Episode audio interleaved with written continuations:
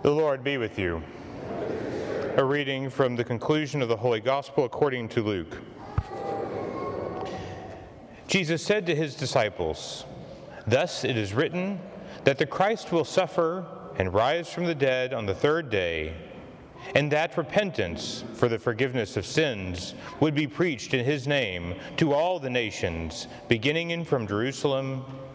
You are the witnesses of these things. And behold, I am sending the promise of my Father upon you. But stay in the city until you are clothed with the power from on high. Then, as he led them out as far as Bethany, raised his hands and blessed them. And as he blessed them, he parted from them and was taken up to heaven. They did him homage, and then returned to Jerusalem with great joy. And they were continually in the temple praising God. The Gospel of the Lord.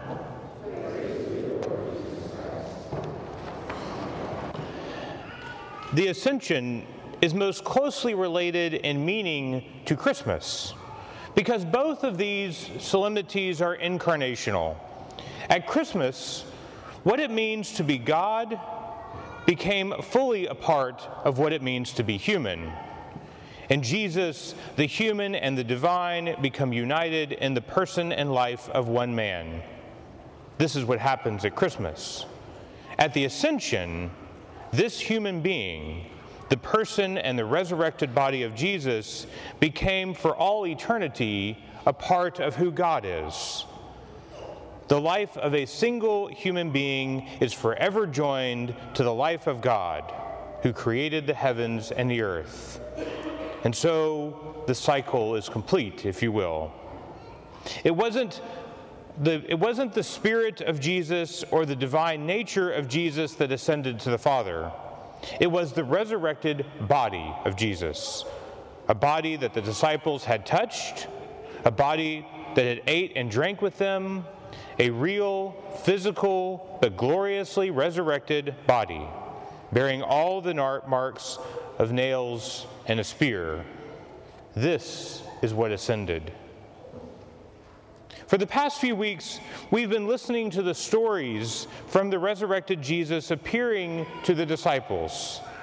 The love that conquered even death itself has led them and expanded their hearts and their numbers. They've had the courage to be led to places that they never thought they would go. Their own vulnerabilities have been exposed, and at times they've wanted to go back to the life that they knew before. Over and over again, they wanted Jesus to give them answers. But what we hear in our first reading today is that instead of answers, God gave them power. It is not for you to know the times or seasons, but you will receive power when the Holy Spirit comes upon you, and you will be my witnesses in Jerusalem to the ends of the earth. They are witnesses not to answers, but to the power of the Holy Spirit. It is good for us to remember this. How many times do we look up at the sky just as they did, wanting answers from God? Why did this have to happen? Why won't you hear my prayers? Why couldn't he or she stay? Why won't they listen? And so on. The ascension, along with the incarnation, is here to tell us that it's a good thing to be human. Indeed, it's a wonderful and important and holy thing to be human to ask the questions that don't have easy answers, to search for meaning, to become better not by strength, but through vulnerability. And so I want to tell you, for so many of us that look at our lives and we say, this just doesn't feel very holy to me, today reminds us that it is today reminds us that all the things that you do in your homes, the things you do for your families, the things that you do in your communities and your workplaces, this stuff of humanity is in fact holy because of all that we have known and that Jesus did. The experience, the reality, the stuff of being a human is so valuable that God has made it a part of God's life. And isn't it interesting that after Jesus told them about the power and left their midst, the apostles returned to Jerusalem just as Jesus told them to do with joy? Great joy, in fact.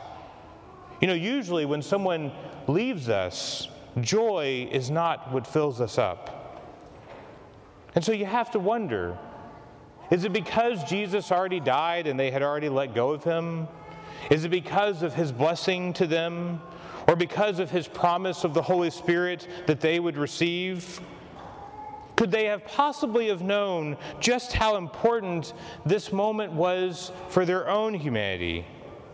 Could they have understood how their own feeling of lowliness through Christ's glorious humanity would be transformed and elevated beyond the limitations of space and time?